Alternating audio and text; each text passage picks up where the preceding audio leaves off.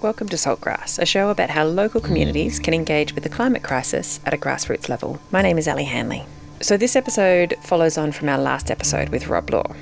And you might remember that we talked about how large groups of councils across the state of Victoria are starting to work together to bring in 100% renewable energy for their operations, and they're installing electric vehicle charging stations in small towns right across, which is great for the electric vehicle transition that we all need to make.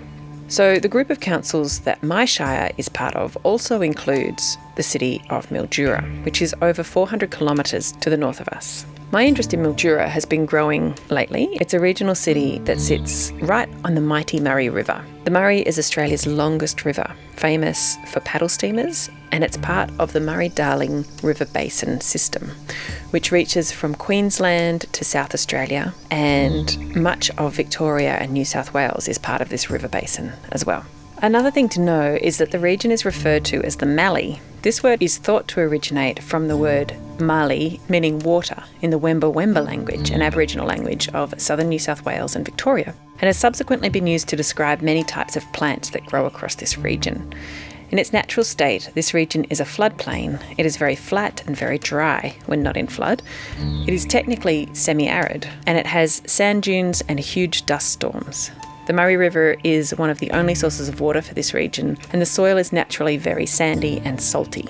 And despite being so far inland, it is very low lying and in the past has been connected to the ocean. Colonisation and the engineering structures of barricades, locks, and weirs along the length of the Murray River has recently controlled the river's flow and prevented the wide scale flooding events that the environment is adapted to have. Add on top of that the large amounts of water drained from the river each year for agricultural purposes, and you have a very complicated region to manage, both socially and environmentally.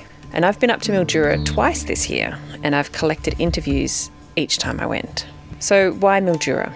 According to climate projections, as climate change progresses, my region and my town may have a climate much more like Mildura's in the coming decades. So that's 400 kilometres closer to the equator, and Castlemaine will soon be like that. And that's with moderate climate change, not extreme.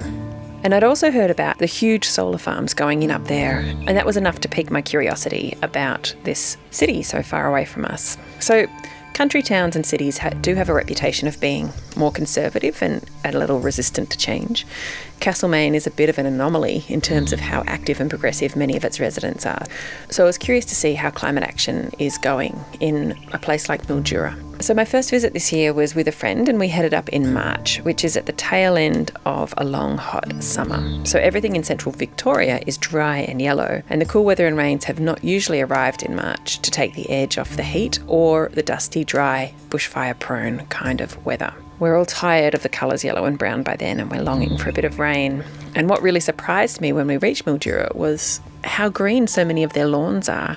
The interview I'm going to share with you today was taken back in March with Mildura's Mayor, Jason Modica, and their Councillor for Environment and Sustainability, Jody Reynolds. We talk about the environment and social issues. Specifically, we talk about water and the solar boom that's happening up there. And then in the next few weeks, I will have more episodes from the Mildura region to share with you. As regular listeners will know, I always acknowledge country at the start of the show. This time, I would like to acknowledge both the Dja whose land I live on and where this episode has been edited and released from, and also the First Nations people of the Millewa Mallee. So that's up in Mildura, where these interviews were recorded and the country that we're discussing in these episodes. So the people and language groups in that area include the Barkindji, the Latji Latji, the Wurgai, and the Karenji. Always was, always will be Aboriginal land. Sovereignty was never ceded. Salt, salt, salt of the earth. Salt, salt, salt. Grassroots. Grassroots. Grassroots. Grassroots. Grassroots. Salt of the earth people. Grassroots change. Saltgrass.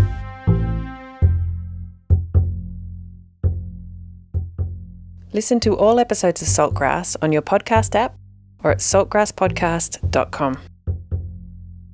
I'm interested in the fact that the Mildura City Council has recently declared a climate emergency. How recent was that? That was on the 26th of February last year, where we called for that. And It was very much driven by current Deputy Mayor Helen Healy. But I think there's always been quite an interesting pedigree of of looking at the environment in the region, but it just took a little while for it to get there because of probably the more of the conservative attitudes in parts of rural Australia. I think that's changing actually. I think that we're finding that there's a lot more people that are keen to see those kinds of issues moved forward and, and keen to make sure that we're part of that uh, bigger movement that's happening over the world. Yeah, I feel like the declaration of climate emergency is something that's only just started to happen, and councils one by one are picking them up. And in Australia, especially, I really feel like because of our federal government's attitudes to climate change, there's more and more action happening at local levels mm. as citizens, but also local councils are going, okay, well, we're not going to get help from above. What are we going to do? Mm. yeah, I think this, you know, Marian Wilkinson's The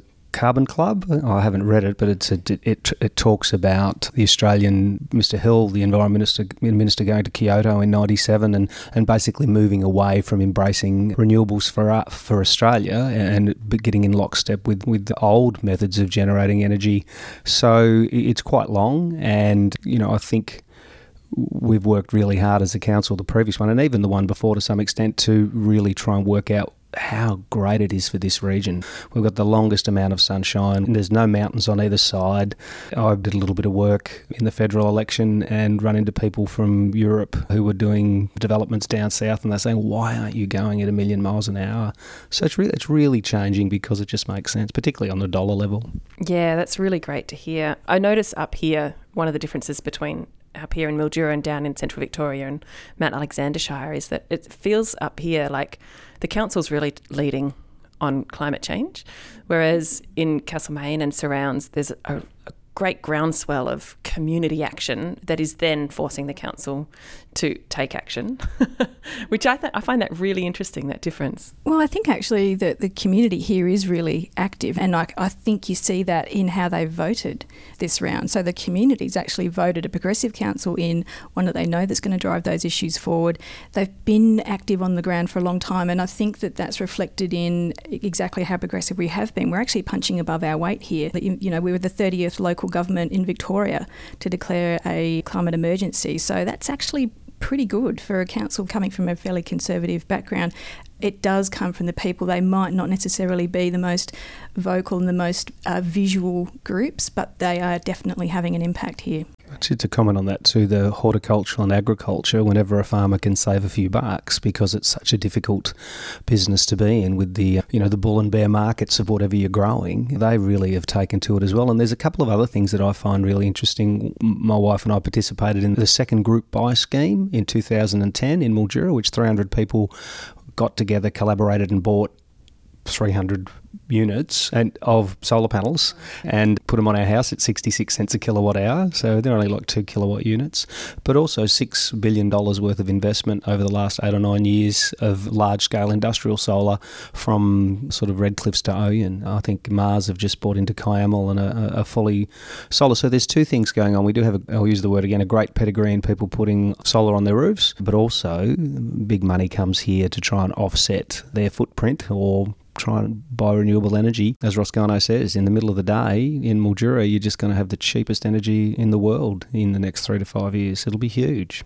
It's amazing. Yeah, so I, I was really interested to come up here because I know about these big solar farms going up and I wasn't aware of how much household solar and rooftop solar was going in, but it sounds like there's been some really great initiatives to get people to get rooftop solar on can you talk a bit more about the rooftop solar and the household? Yeah, well, there was the two group buy schemes, and then they were very well patronised. So everybody got on early. Some people doubled up and ended up with four kilowatts at sixty-six cents an hour, and they're still still making money out of it. Which I don't know whether that's the best way to do it, but that's the way it happened back then. And then I have lots of friends. I'm a tradesman. I'm a tiler by trade, so I know a lot of Sparkies who have moved their business across to solar because they'll come and do an audit, and they'll say, well, if you reglaze your windows and if you change your washing machine or your fridge, and uh, then you get a 7.8 kilowatt system, and you only run stuff during the day, it's just going to pay for itself uh, really, really quickly. And look, council's been really proactive with making sure that all the council infrastructure is equally as solar friendly and environmentally friendly as well. I In- think we've got about 600 kilowatts on all our all our buildings, so saves quite a lot a year, uh, quite a lot of money And that came in uh, that came in early too. So that was there when I got onto council in 16. Absolutely. But the, the limitation that we have though is the Kerang interchange. So we've we've got, you know, all this fantastic renewable energy possibility here, but it's limited by how much we can pump out. And we, we could be So export, exporting, Exporting, it. yeah. exporting the energy is what we're limited by. But we, I believe that the Kerang interchange is high on both state and federal agendas to get that sorted out and get that done. Once we can get that done, this area will be one of the you know a solar power. Ener- Energy f- for Australia. We can be exporting this to New South Wales and, and to other parts of Victoria. What are some of the objections people have had to large scale solar farms and what's the reality of them? Well, there's there's no there hasn't really been any objections Yeah, right. because they are on broad acreage farms off the road and you can hardly see them. So Mm. an average wheat farm here might be seven thousand acres.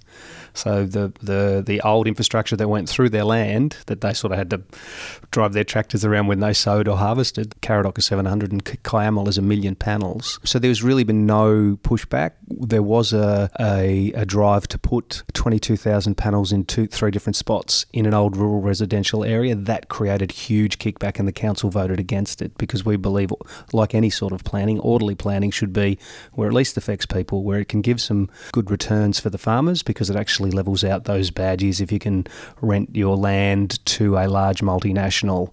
I remember talking to the finance guy from Germany at Karadoc, and he said, "Oh, It just makes sense on paper. Why wouldn't Why wouldn't you do it?" yeah. So the one thing, one of the big concerns that- that's been raised over and over again in our municipality, because there are so many, is what will we do with those panels when their end of life comes along? And we've been assured that you know all the glass and all the aluminium can be reused or recycled, and they're working in Europe on trying to be able to recycle the actual silicon, yeah, the electronics and the silicon-based print in, in under the glass. I think what they're finding is that the uh, solar panels actually have a much longer life than they ever anticipated they would have. I mean, the, the panel itself does start to reduce the amount of electricity that it puts out over time, but the solar panels that were put in 30 years ago are still producing energy. So there is not a great, you know, stockpile of used uh, solar panels anywhere waiting to be recycled yet, and the technology is catching up.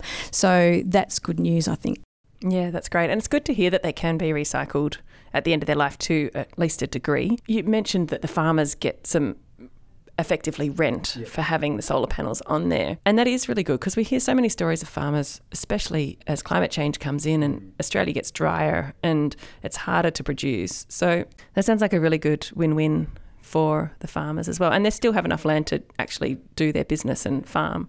Totally. Well, and then once again, it becomes a business decision for them. They map out what they're going to lose. They calculate, you know, X amount of return a year for lease for the land, X amount on a, you know, average out your years as a grain grower, and then make the decision. But not many of them get the choice because that the footprint of where the power lines go, they're only ever going to go that way. It's if it's upgraded, like Ross Garnaut says, if you could put large distribution wires connecting the capitals or even overseas, that's when you can get your secondary level kick of just generating massive amounts of power during the day. It flips the old model on its head completely. Yeah. So if you're listening from overseas I don't know where Latrobe Valley is, it's Victoria, southeast corner of. Victoria. And so it's a massive coal fired power station. And so the electricity is running from that southeastern point north and west and across the rest of Australia. And so the infrastructure itself can't flow the other way. Is that what you're saying? Can, but just not on the not on the volume, and because it is intermittent, everything needs to be upgraded a little bit to be able to deal with it with that intermittency and how the power comes in. Yeah, and, and because it's centralised from that point, the power is set up to deliver electricity to everywhere from that centralised point. Whereas what just Jason is saying about um, tipping the old system on its head, the system is now going to be decentralised. It's going to be a network of smaller, more nimble power supply areas. And so you see massive wind farms down on the coast in Western Victoria, and you see massive solar farms up here in the north where you get the most sun. And yeah, we're looking at biodigesters and other sort of circular economy models of generating power locally in central Victoria. It also means that, you know, then it is spread out. So if any one of any one site fails for any reason, you've still got power to the majority of the state. So it's, it's almost a version of a microgrid everywhere, you know, and there's even a great wind north of Horsham too. So there's there's levels of where you go, and that sort of matches in with our solar uh, credentials and their wind credentials. And you add batteries into that equation, and I think one of the things that people worry about when they think about renewable energy is, oh, well, what are we going to be doing at night time? The sun doesn't shine at night. Yeah. Well, batteries are there f- for exactly that purpose. So they are coming on so quickly the price is coming down, they're becoming more available to the everyday person in their homes, the same way that solar panels are. So, once again, uh, with government support and with community driving that demand for that technology, it'll be in everybody's homes soon. I always started talking about energy sovereignty. So it's not just about the change to renewables, whether it's green hydrogen, solar, or wind. It's about retrofitting every house. So every if every house is a net producer of energy and consumes as little as it can, you're actually changing the whole dynamic of how we look at energy and how you would build a house in the first place. So me, it's a it's a tiered understanding of how we consume, why we consume, and who controls the way we might think about consumption. And I think that flicks back to the federal government's long commitment and support of renewables. I don't have a problem with that in, in the past because that's what it was. It's clearly changed in batteries, as Jody said.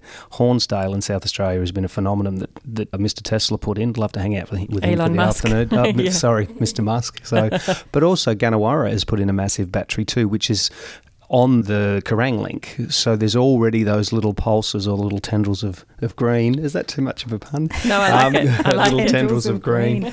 that show. But but it has to me, and I'm being really parochial about this. It has to be bound to how we live. You know, you want a beautiful house, you want an open. It doesn't have to be big or large, but it needs to be that energy sovereignty and giving you choice and not being dictated to by who may or may not control the infrastructure. I think that's a really good point. And with climate change, there's this idea that oh, it's going to get it's going to get hotter and drier and we're all going to want to use air conditioning more. But if the air conditioning is running off coal, then we're making you know, climate change worse.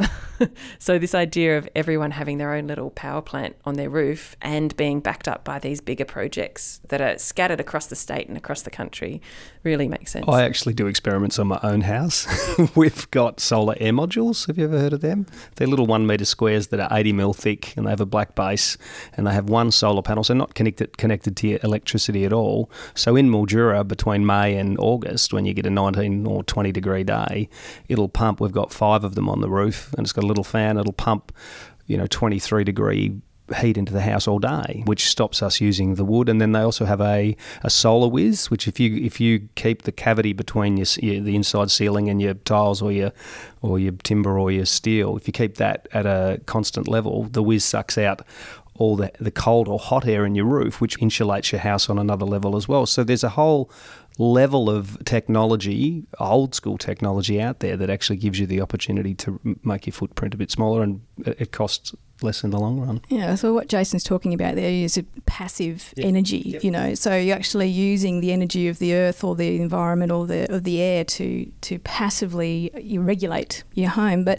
another way of doing that is by um, main, making sure that your cities are green mm. and having canopy and having enough trees to make sure that your homes are shaded, for example, and your streets are shaded, and that you're um, creating an environment that you don't necessarily need to heat or cool too much. I think that um, the Mildura Council is leading in that area as well. So we've got a, a green and tree canopy policy and, and, plan that we're working on at the moment. And yeah, I think that that was going to make a big difference for Mildura too. In 2018, we were involved with the Cool It project with seven other local government um, councils in the region. With small towns in the region, we're particularly exposed to increasing daytime heat. I mean, Mildura is one of them, and with climate change approaching us, that is not going to change. So it's basically about increasing the canopy in streets and parks and gardens. I think we're as low as 7% in some towns. Uh, 7% coverage. Oh, okay, so there's canopy. not a huge amount of trees no. giving shade. Correct. So, what I've seen in other towns, and I think Sydney's doing this now, they've embarked on a huge project. 25% coverage is what they're aiming for. They're going to do it over five years and they're spending, you know, $1.5 million to do it. So, we are in the process of seeing what that looks like for Mildura and making sure that we get some uh, the similar sort of coverage here, what that might look like, and how we're going to uh, work towards that over the next couple of years. Yeah, it's really interesting. Driving into this town, I was so surprised to see green lawns everywhere. And I was like, wow, how are they doing that? It's because one of the things I really thought was interesting about the Castlemaine and Mildura as, as sort of sort of parallel cities is that as climate change comes in, we're going to expect our climate to become more like yours is now. And to have green lawns already, I mean, we don't have the massive Murray running through our town. we don't have that luck, but we're already on water restrictions most of the year, through summer especially. And to see all of these beautiful green lawns was quite surprising. But then I realised people are probably using the river water, and, and this is a topic we'll, we'll get into in a minute is water usage in this region. But in terms of planting big trees that can then provide substantial shade, it allows the smaller plants and the ground cover to survive these brutal burning summers. We've got a few projects in central Victoria that are looking at greening as well. And so it, creates sort of like microclimates, doesn't it? Definitely, absolutely. So it's going to be absolutely essential going forward. I think that agriculture is going to have to be thinking about this, and I think they are. Grape growers are aware that the climate is going to be changing, and they're also making changes and, and calculations about how they're going to deal with that too. So you talk about our homes and ourselves and, and us as humans and having comfortable lives, we've also got to think about the sustainability of Mildura as a, a township and as a region, and agriculture has got a lot to do with that. Look, I think it brought acreage back to that as well. There's always been discussion, and I know the CMA do a lot of work with people who are interested and subsidies too to plant up their boundaries with four metres of natives for, for two reasons: to stop that if you get the western wind coming in and you know it's been dry, you can get we can get huge, horrible dust storms here. But if you plant up all your fence lines with natives, it sort of slows that down and gives a place where native animals can move to. So that's something that we've discussed. It hasn't come to fruition yet. But across the board with that, I think someone said the other day, on average, we used to have six days over 40. It's projected that it might be 18 or 19 in the next little while per year. Yeah. So fresh fruit growers have their overhead sprinklers or their underhead sprinklers, but they have little misters on the top of some of the uh, strainer posts as well because if it gets over 40, they just turn them on, which drops because they're already adapting to how hot it is and how you know growing fresh fruit or fresh grapes is a very viable industry. So they can do that to make sure that they can protect their crops. So it's already happening in a way. Yeah, mm. people are already adapting. Absolutely. And I guess uh, that idea of creating natives on the boundaries is a windbreak, but it also creates wildlife corridors and a bit of biodiversity and all of that stuff, which is really important too. Could I just say, point three of the climate emergency I thought was interesting. I just wanted to bring up because we're going to have a climate emergency community reference group. So there's that second level. We're always going back to our community to make sure what we've chosen through what we've heard is redirected back to the public. So, uh, the community consultation developed community owned and activated climate change mitigation and adaptation strategies. So, that's really important for us as a council to make sure that we continue to have the discussion, you know, and uh, bring the best science to the table and then be directed by what our community want. That's so great. I think the difficult thing here, for particularly in in the Millewa from Mildura through to the South Australian border, is you can do everything right. You can use no-till, you can use organic, you can do whatever you want. But if you have I think our average rainfall is uh, 250 mil a year, give or take. And I think uh, in 17, 18 or 18, 19, I can't remember which two years, it was 87 mil and 110. So that's the sort of pressure that is applied. So you can do everything you need to in the, with the best of intentions, but if that climate continues to change, you know, our adaptability will have to match that to some level, or it stops. You know, yeah. so. And I imagine people's reliance on the river then becomes so important. Like, so the Murray River is ginormous, beautiful river running through. I mean, it's part of the Murray Darling Basin. I did an, an episode last year with some filmmakers who were local to central Victoria, but they had gone up to where the fish kill was and they did some beautiful interviews with the Indigenous people and local farmers and other people who've been affected by the amount of water that's extracted far north in Queensland. So the Murray Darling Basin is massive. It's pretty much the entire eastern, southeastern region of Australia.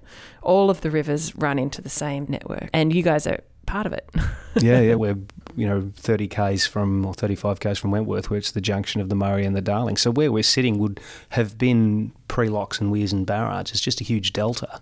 You know, I think just as an aside, I I went up uh, river with a heap of hydrologists and fish scientists in 2017 before the ABC pumped episode, and we stood at the weir in Wentworth, and Richard Minturn, who was at our our water forum the other day, said on an average day over the Wentworth weir, it's about 8,000 megalitres, but in 2016-17 flood, it was 110,000 a day. But in 1956, the largest flood, once the river was regulated, was 360,000 megalitres a day. So the ephemerality and the, the variability of the system is absolutely phenomenal. So my grandfather had a mail run up to Menindee, and whenever there'd be a little cyclone drop into central southern Queensland and dissipate, you know, all the old graziers and the people who love fishing or yabbies would go, oh, you know, we'll get up the Frenchman's and the Anabranch in six to seven weeks because that would be the time that it'd come down. So it was more regular to be in flood than not, you know. It hardly ever dried. So there was like a clock, you know, oh, we've had the storm, we'll wait for the yabbies in six or seven weeks. So there's a real, and, and that's reflecting on my story, but that would have been reflected on the Indigenous story for millennia.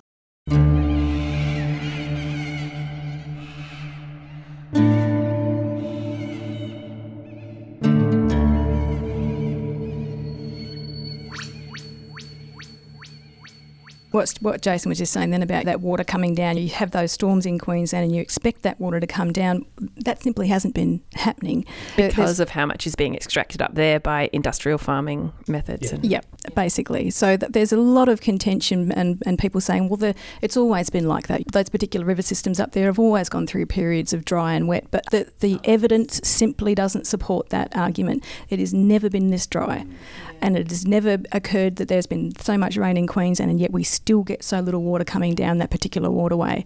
Look, we're actually pretty lucky here on the Murray mm. because our water comes from the Snowy River, comes comes from that area up there. So from the mountains yep, on the mountain eastern fed coast, rather so. than floodplain yeah. fed. Yeah. So of course the the uh, connection that Jason was talking about is a little bit further, sort of west of us. So the water that flows past us is coming from that mountainous uh, region. It, but it, that water comes with its own difficulties mm. because it's so controlled. So since the Hume Dam has been built up there, the water that comes down here is incredibly controlled. So the flood and dry patterns that this area is adapted to just don't happen anymore. So our wetlands are not getting the water that they need.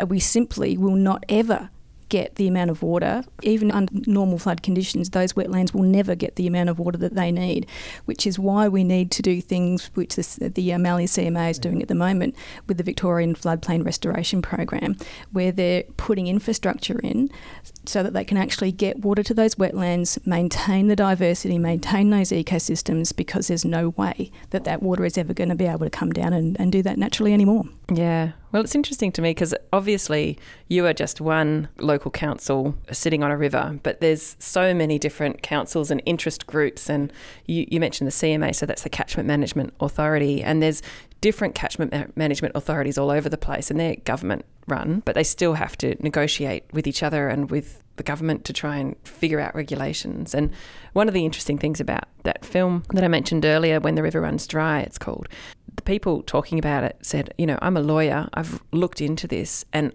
it's my job to understand all of the different factors playing into all of the different interest groups and everything. And it's it's still really hard to get your head around who's got control. Well, if, you, if you want an interesting take on it, Richard Beasley QC, it's just written a book called Dead in the Water. He was the second QC below Brett Walker in the South Australian Royal Commission into the Murray Darling Basin, and his suggestion is basically the Water Act in 2007 created a scientific document with the best available science that that suggested that you needed between 4,600 and 7,900 gigalitres of water back to the environment for a healthy river, and then it was absolutely torn apart by the politics of the country. So a little bit of paralleling between climate change and hydro denialism, as he calls it, where you, you begin to look at the science and wonder w- why we're so averse to actually taking science on board for what it is. So I recommend Dead in the Water. He's very blunt, he's very funny, he's a little bit cheeky, but if you wanted to read a book about a, pure disengagement with scientific evidence, that would be the one you'd yeah, want to pick where the up. politics yeah. completely overrides the evidence. Well, you know, I think if you look back at the, the trading system that Rudd put in, and then uh, we got rid of by the pressure, the carbon traded system. Sorry, that that's another example of how how easily our politics can overturn actual science. And I think it's a it's an interesting story. I'm getting a bit sociological That's or okay. meta on you. That's is good. that is that you know I, I think we're almost at a real we are at a really interesting point where we can embrace and we can take on board what the science says and adhere to it and tell our tell our politicians, Jody and I included, that this is just not good enough. You don't need a lot of water to get an overbank flow to trigger that amazing engagement of the floodplains and all the nutrients coming back in and the, and the healthy river. So it can be a working river, but it also needs flow. If you don't have flow, the cod and perch that represent in the, the South Australian Murray and the New South and Vic Murray come from the Darling because it's unregulated water when it comes down. So they still breed. There's still been great breeding opportunities in the last six years for cod and perch on that minimal amount of water. And then they, they go up and down the, the Murray at a, at a rate of knots. Have you heard of the lamprey? No. The lamprey is sorry, I'm, to- on, I'm, go on on. my I'm on my pet topic now. so the lamprey is this funny little long eel-looking fish that lives out in the Southern Ocean, but breeds and has its has its fishlings, Mm, Yeah. Eelings. eelings, Oh, fingerlings. fingerlings. There you go. Are they fingerlings? I believe And they so are. they come from the Southern Ocean all the way to Yarrawonga and breed. But when all the locks and weirs put in, they stopped doing that. We've spent $13 billion on the mm-hmm. Murray Darling Basin plan, and yet there's no water in the Darling. So, you know, there, there's huge questions to be asked. They were asked in the South Australian Royal Commission, but why did the federal government not want to go? They didn't go. They said, We're not coming. They sent Mr. They didn't Walker. go to the commission. They, they refused to go and they were going to take the Royal Commission to court to prove that they didn't want to present. So, why would they do that? I don't understand the legalities of a royal commission, but I think the point of them, isn't it, is to hold everyone so they accountable. challenge the point of the legality of the nation. That's what I'm saying. So, you know, there's a lot going on. A lot more could go on. But read that in the water. It's it's interesting. But it's also like I, I just to get political here, and I understand that you hold office and you may not be able to comment, but the anti-corruption watchdog and the need for that at a federal level. I think these stories over and over and mm. over again in so many different ways, from fracking gas and keeping coal fire alive, and all of this water stuff, all points to the same thing, which is who has interest, financial interest, in making these systems stay So one more little political thing. Did you are you familiar with the the disallowance of the 70 gigalitres in 2018? So in in the structures of the basin plan, there was 70 gigalitres that was meant to go to the environment in the Northern Connected Basin. So lobbyists lobbied the government and they voted to take it away from the environment and give it back to agriculture and horticulture. That was at the start of 18. That 70 gigalitres, it mightn't have stopped the fish kills, but any amount of water would have been better than what it didn't come through. So it's not just one incident of of a disconnect. It's many incidents. So you're right. And look, just recently we had Keith Pitt came up here. He is the Federal Water, Minister, and uh, he and Anne Webster did a tour around and, and showed him what's going on in this region. So it was great to have him. But as he left, he said that he was withdrawing the on-farm water saving mechanisms and that all water saving mechanisms would now be done off farm and that there would be no no water buybacks to re- return water to the environment. So that's why these sort of political decisions are why it's so important to start thinking about how we're going to get water to the environment in another way. Hence, the infrastructure programs that we've we have, have happening on the Victorian side of the border with with getting water into those very important ecosystems there.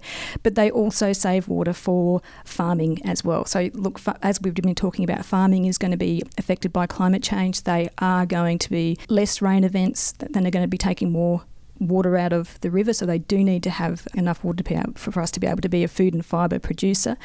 So we have to be innovative about how we are getting water to the environments that need it and water to those farmers as well. We, you know, the complexity of it is enormous. The politics, the climate change, water trading. We haven't even touched on water trading. So yeah, but there are some really awesome people out there making some really great headway in finding that balance. The balance is there. We've just got to find it. So, when you were saying water saving on farms, that prevents farmers hoarding water, which is probably good, but it also means that they're going to draw from the river more. No, I'm not necessarily talking about floodplain harvesting when I'm talking about water saving. I'm talking about things that farmers can do on their own farm that will reduce the amount of water that they have to draw from the river. So they become more efficient. So they're mm. literally efficiency programs. That so they're preventing efficiency programs. Is that what you're saying? What they're saying was that the water efficiency programs didn't produce the amount of environmental outcomes that they thought they would. So all the monitoring and measuring and evaluation that they've done haven't produced the amount of water back to the environment that they thought. It was actually negligible in the end. There's an interesting overlay of that that the Water Act is a scientific document. Richard Beasley says it's, it's he's amazed that it actually got voted through because it's the most scientific document Australian government's ever passed.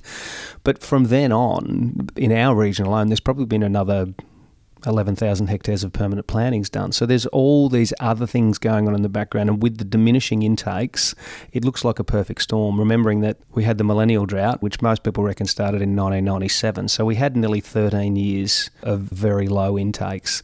Now, if imagine when when the next drought comes, it's not if, and we've got all those extra permanent plantings, and we've got lower intakes into the system, and then we've got more people vying for the water what does the price of water look like? I think it's about six thousand dollars a megalitre to buy for permanent. It's probably four four fifty to buy temporary. And who what do you buy that from? The government? Uh, no, you can buy it from anyone. So oh, so people have water, water rights, yeah. So and then that's water trading is yeah. when you buy water off someone else. Prior to when I grew up, I grew up in a market garden over in, in Gol Gol on the other side of the river, and Dad's land and water were attached. So he had 15 acres and, and 80 megs. Never even it wasn't a tradable thing. And then there was a desire to get more efficiency, so the water wanted to go to the highest return use. So that's why almonds and cotton that are coming in. And then they've commodified, separated land and water, and commodified water. Remembering there was probably 30% of water that was never used because it had a value to the environment, but then it became a commodified value.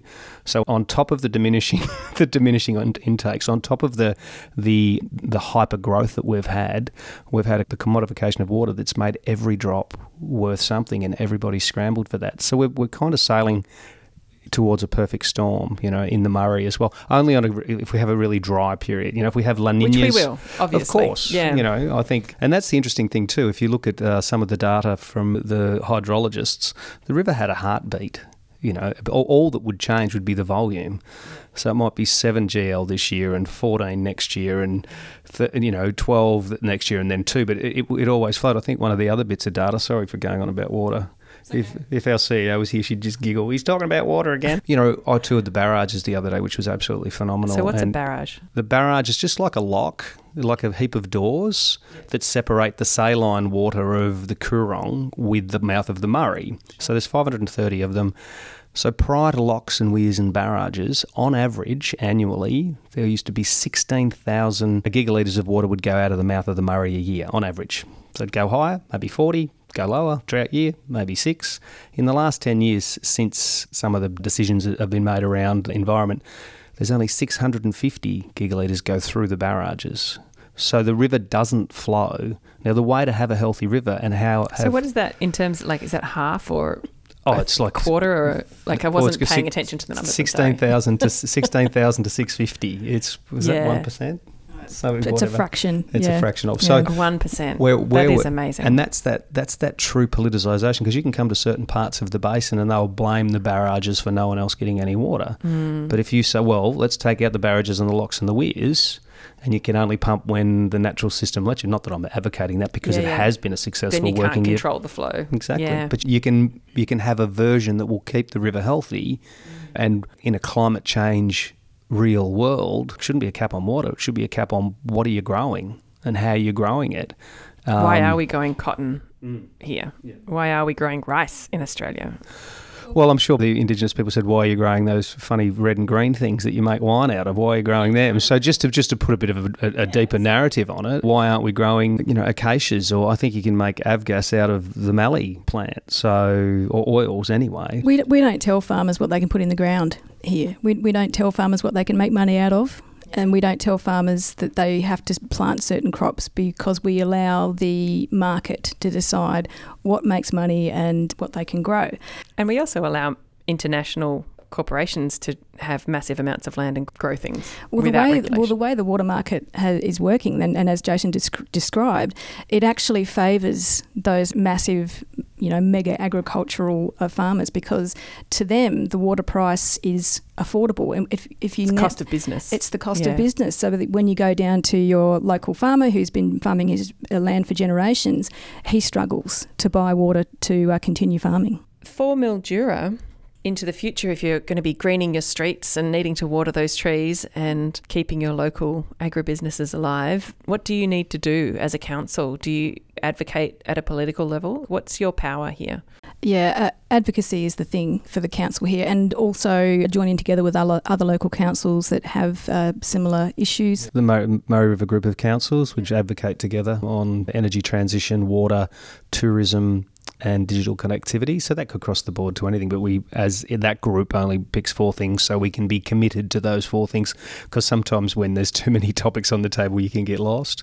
And is that both sides of the border? No, they have That's all Ram Victoria. all Victorian. And then that we, the equivalent is Ramjo's on the on the New South Wales side. It's about uh, information, good information, the trust in science, and really trying to have a bit of a picture of how where we might end up or where we might be. We're actually currently building our council plan, but also doing Vision 2040. So we're sort of encouraging people to say, well, what will it look like? After another 19 years of climate change or expansion. They're really big questions, though, because culturally, we are a coloniser nation. We do want to grow. We want to do more. But if there's an outer limit of what you can do, that's when the big questions have to come in. How do we do it? How do we maintain it? Well, when, when we're talking about things like greening Mildura and planting trees, it- it's those initial stages where demands on resources, cash and, and water in, in this particular instance is going to be at its greatest. So in those initial stages, yes, First couple of years. First couple of years, it's intensive. They will require a lot of water. But when those trees are established, then that sort of in, intensive amount of input they have to put in into them will start to drop off a little bit. They'll start to maintain themselves. So yeah, look, it it can it can look intensive in the beginning, but the payback that you get from investing in something like that now is going to be massive in the future. So, but I think they go, I think they really work together. This transition for me is that, you know, we've we've over focused on the water and trying to get as much out of it as we can. So there needs to be a step away and a, and a recalibration. And we've underutilized the sun. I'm making a metaphoric statement. This, you know, it's not that difficult. It shouldn't be that difficult to change what we do and how we do it, particularly with the great amount of information we have around us. Our council has hit higher than it has should over and over again because we've had good counsellors, we've had great staff and good leadership to say what's it actually like to live on the edge of the desert? You know, when you can have minus three in June and 47 in January. It's Don Watson's uh, book, The Bush, talks about the Millewa, and he says even Indigenous Australians didn't really live or do anything out there. They'd go through it uh, and they could survive off it, but it wasn't something where they would put a permanent camp near a billabong or near the river or a lake. Did you come up with that great quote the other day that somebody said, Nobody really knows who created the Mallee, but the devil is strongly suspected? Uh, Ali, our, our state member Ali, Ali Cupper said that the other was day. great. Yeah, thanks, Ali. So, so, and once again, this ties into maybe why it's difficult f- to take on the new a- attitudes or aspects. Is we, we are very resilient. Uh, Mildura was an irrigation colony that failed within the first five years. That was promised so much by the state government and got nothing. You know, there's always the, the concept of the Bendigo line. You know, 100 k's north of Bendigo on an arc. Nothing ever comes further than that. That's changing now because we're becoming very vocal and we're saying, well. How do we fit into the federation? How the hell do we fit into the state for a start? What's that other one? Garrett Gladys Berejiklian rang up Dan Andrews and said, Dan, is Mildura in Victoria? He said, no, no, no, ring Steve Marshall. I think it's in South Australia. So there's all these. Really? No, this is a joke. It's a total joke. So, That's how mis- that's how misinformation gets out there. um, no, but I'm, I'm talking about that because, like anywhere in rural Australia, the, the hub and spoke method of, of how Adelaide, Melbourne, Sydney, and Brisbane worked and worked well still has deficiencies within that. So you mentioned the Indigenous people, and I'm always interested in this interplay with the Australian environment and how we want to grow whatever we want to grow, regardless of actually what the environment is. So, can you tell me a little bit about who the local Indigenous group are? Yep. So we've just in the last little while, there's the people of the Millewa Mallee. So on the New South Wales side, it's the Barkinji, it's the Latji Latji, the Neri Neri, and the Warragai. So there's a few. We have a, a really good RAP, Reconciliation Action Plan. You know, I when I grew up in Gol Gol in the early 70s, there was still Aboriginal people living on the river in unpowered sites. You know, I'm 51. And I find it quite emotive to talk about because there is a, a genuine lack of understanding that we've been here for 238 years and Indigenous Australians have been here for 2,600 generations, if not more. So the Indigenous community in Mildura works really hard to be involved and to have a say. We try and foster that as much as we can, but they have difficulties within their own communities as well. And it's getting better, but there's always more work that could be done to, to engage the Indigenous community. And I can't imagine it's it's tough just to live here as someone who's got all the best opportunities other than the, the disadvantage that Indigenous Australians continually come up against? Yeah, look, there's different points of view in the Indigenous community. It's the same as there is in any community. When it comes to consultation about water and about what happens with water, it's very heavily skewed towards irrigators despite the fact that the 2007 Water Act and the Murray Darling Basin Plan is designed to deliver water to the environment, politics and power intersect with that, and we, we get the complex outcomes that we have. Now, Indigenous people simply, I'm not going to speak for them. I, I recommend that you that you find somebody, but look, they're a minority, and the things that they want to use the water for might not necessarily gel with what the majority of people want to use that water for, and in the end despite the fact that there's a consultation that goes on, I'm afraid that sometimes their voices get lost.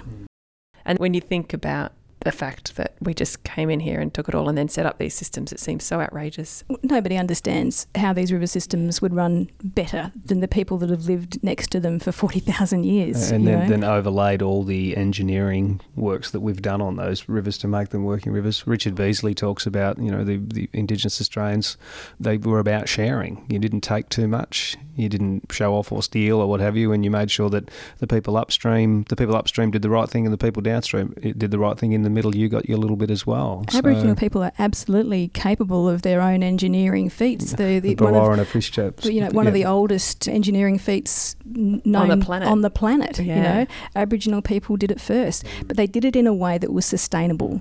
They did it in a way that they weren't taking too much and that they allowed everything that was in that river to have its place and to have its time, and they did it in concert with the natural rhythms of that place we could learn a few things. Yeah, we sure could. Yeah, I, I, agree. I think one of the big things for me is when the Uluru Statement from the Heart was put to the federal government. Yeah. yeah, it was just ignored, and it had taken five years to put together. And it was a document that got all Indigenous people involved and on board and and all Indigenous Australians have been asking for since colonisation is to have a, a, voice not in and of the chamber but to the chamber, which there is a clear difference because that was the scare tactic used. Oh, you can't have another chamber in the house. No, it's just a voice. You know, ATSIC seemed to work pretty well from the 90s and, and until it was disbanded. So how do we how do we as a local government I think we're doing a reasonable job engage with indigenous peoples but that overall understanding of that longest connection with the land of the nature of the dream time and what we take from indigenous people that we continually overlook. Indigenous humor they say resonates through Australian society like you've never seen but we take it as our own. So there's there's other little things that if we embraced indigeneity for what it was and, and understood their deeper resilience and ability to survive we may well make better decisions decisions. Absolutely. Thanks. So before we go, I just wanted a little bit of um, background from you both. Like, what brought you here? How how did you, Tyler, become the mayor? Look, uh, you know, I was born and bred in Gol Gol, Italian father, Anglo mum. Grew up in the 70s when I copped a little bit of grief, but not much. And was just always interested. As I said, I've, i used to go to the church in St Michael's in Buronga, and we'd come out and look over a floodplain after praying to God. And there was this ineffable feeling out there in the bush that no one ever really wanted to talk about, but it was clearly there. Could have gone on in school, but just didn't have couldn't concentrate in a classroom and then went off and did a trade and then travelled like did a heap of travel all over the country and uh, internationally and then came back here and started you know talking a bit too much and having too many opinions and people would say well just do just do something about it. So my wife has a really big giggle. I was going to run in the 2012 council election and I kept on saying oh yeah I'll go and sign up tomorrow. I'll go and sign up tomorrow. And she said, you know, it's going to close because she knows that sometimes I don't get to what I said I'm going to do. Oh, yeah, I'll sign up tomorrow. And she said, you know, it's going to close tomorrow. I said, look, I'll go in at one o'clock and sign up. So I went in at one o'clock and the doors closed at 12. So I missed the application. So then I ran the next time, got in, became deputy mayor. But yeah, just have a real deep concern for the region, want to have a better understanding of how we make it sustainable. You came in with sustainability in mind and Yep. the environment, and Yep. that was a large Water- part of water and you were- power. Yeah, Yep. It was, it was pretty much, and transparency, all that sort of stuff as well. But yeah, it's and, and, and really lucky to be doing it in not my hometown because I've lived over the river until I was 23 and then travelled and then bought here 20 years ago. It's just really nice to know that this is a great place and there's a lot going on and we have good people around us. But there's there's work to do, whether it's around engagement with the Indigenous population, energy transition, or water. My three favourite ones. There's other stuff like that, but some of the work's being done. How do we do the rest of it and, and be considerate about that? and what about you, Jodie? Well, I guess it's been a, a bit of a lifelong passion of the environment, watching it change, seeing how it's affected by human activity, just just a lifelong interest and passion for me, the environment. Moving to Mildura seven years ago brought home to me in graphic colour how the river is being decimated and what an impact people and society has had on that. So I grew up in in South Australia, moved away and became a geologist. And moved here to work with a, a mining company called Cristal Mining. And actually, quite happy to work with a sand mining company because sand miners have some of the best rehabilitation methods and, and success of any other mining company. So, not too bad of a, of a mining company to work for if you're going to have a love for the environment. But look, the, the issues that are apparent here, I'd never been aware of them before. And I, th- I think that if you don't live on, on the banks of these rivers, you, you take your water for granted. If you turn on a tap and the water's coming out of it, you just expect that to happen. You think of that as your right for that to happen, and in some ways it is. But I think that we can expect that that's going to happen less and less. We've already had situations in towns in Tamworth and in Dubbo and in, in other places where they've had to truck water into those places because they're natural sources of water. Pooncarie and Menindee even closer. Pooncarie Menindee closer to home, where their natural sources of water simply aren't available to them anymore. And that's as a direct result of overuse, over allocation, and climate change. So we really have to, as much as possible, bring these issues to a wider audience, to all those people out there in the capital cities turning on their taps and watching the water come out. It's you need to know this is a resource that's in danger. So that's you know this is something that sort of came to my uh, it really in my discussions with Jason I think because he's he was passionate about water and we met through our kids who went to school together. So I met Jason's partner, and of course the, the political discussions ensued Ensued, yes. very- late, into, late into the night. Very quickly after that, I come from a political sort of family. So my brother actually ran against Barnaby Joyce in his seat going back a couple of elections ago, David Ewings. So yeah, a bit of a political background, and once again, it's a bit of a case of well.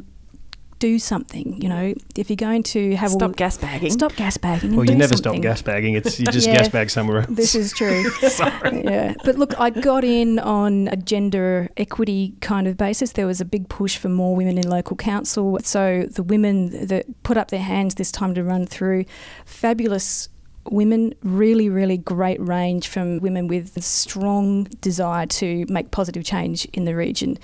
Didn't get everybody up, unfortunately, but really proud of the women that did get in. But there was a conscious effort of women to say, hey, we need more women. We should all run. Absolutely, and we all supported each other all through that. So there was some ups and downs for a couple of the women candidates, but no, It's never was, going to be easy, is it? It's never going to be easy for a female candidate. So look, the women that did get in, that's fantastic, and they're making a, a big impact uh, already, which is good to see. But the other thing was accountability and transparency. There was a feeling in the electorate that perhaps council wasn't necessarily listening or taking a lot of notice of what the, the, the public feeling was, and I think that there has been a really good conscious effort on behalf of council to understand that and to change that. And I think the other thing is to uh, there was some situations in council where I thought that as far as the I'm going to be out there the conduct of some of the councillors I, I didn't think so it's the reputation of council we have to have the highest level of integrity in our council so that people will look to the council and say we are proud to have that those people in that council representing us and I looked at the council at that time and I couldn't see that and I wanted to make sure that eh, if I got in that I would be that person that I would hope to see representing me in council That's great. Thanks. That's cool. Is there anything else you guys want to say about Mildura or the region or sustainability or climate change? I wanted to go back to what you were saying about um, community groups and the, and the grassroots community groups that we've got here. So, we've just recently added to policy on the environment some words about plastics and tackling single use plastics in the region. And at the grassroots level, we've got a, a group of people and they've just got a grant to work together to make that happen from the grassroots level. So we've got multiple levels of change happening in this region. So it's great that council is reflecting that and that we're here to facilitate those grassroots movements that want to make change here. So yeah, really pleased to see that. If just for me, I think it's a it's an indication of how things can change, and when you're politically aware, you can whether you know gently at the start and then with an avalanche later, actually through your voting habits and how you take on your information, actually change what's going on around you. And I think our community's absolutely primed to just have that second glance and see what's going on. That's great. I really like that. That's great. All right, thanks, guys. I think that'll do. Thanks, Alison. It's been awesome. yeah. Uh, we don't like talking. I can tell. I really had to drag it out of you.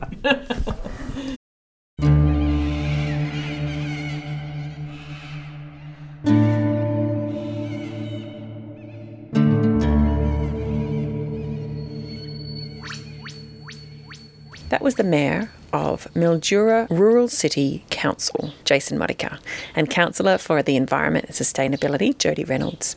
Links to many of the things discussed, including the previous episodes related to this episode, can be found in the show notes on the podcast and at saltgrasspodcast.com. The next few episodes are also going to be from up in the same region. I'll share a chat I had recently with two people from the Aboriginal Corporation, the first people of the Millewa and also we'll take a tour of the local community garden recorded back in March. So stay tuned for those interviews. For those of you listening on Main FM and 3MDR, please note that you can listen to all episodes of Saltgrass on your preferred podcasting app. If you can't find Saltgrass on your podcasting app, please let me know and we'll see what we can do to make it available there. You can contact us through the website at saltgrasspodcast.com. You can follow us on Facebook and Instagram, and please subscribe to our email list to get reminders and updates about the show. This program was made possible with support from Main FM and the Community Broadcasting Foundation. Find out more at cbf.org.au. My name is Ali Hanley. Thanks for listening. Salt, salt, Salt of the earth. salt, salt, Salt. Grassroots. grass, grass, Grassroots. Grassroots. grassroots, Grassroots. Salt of the earth people. Grassroots change. Saltgrass.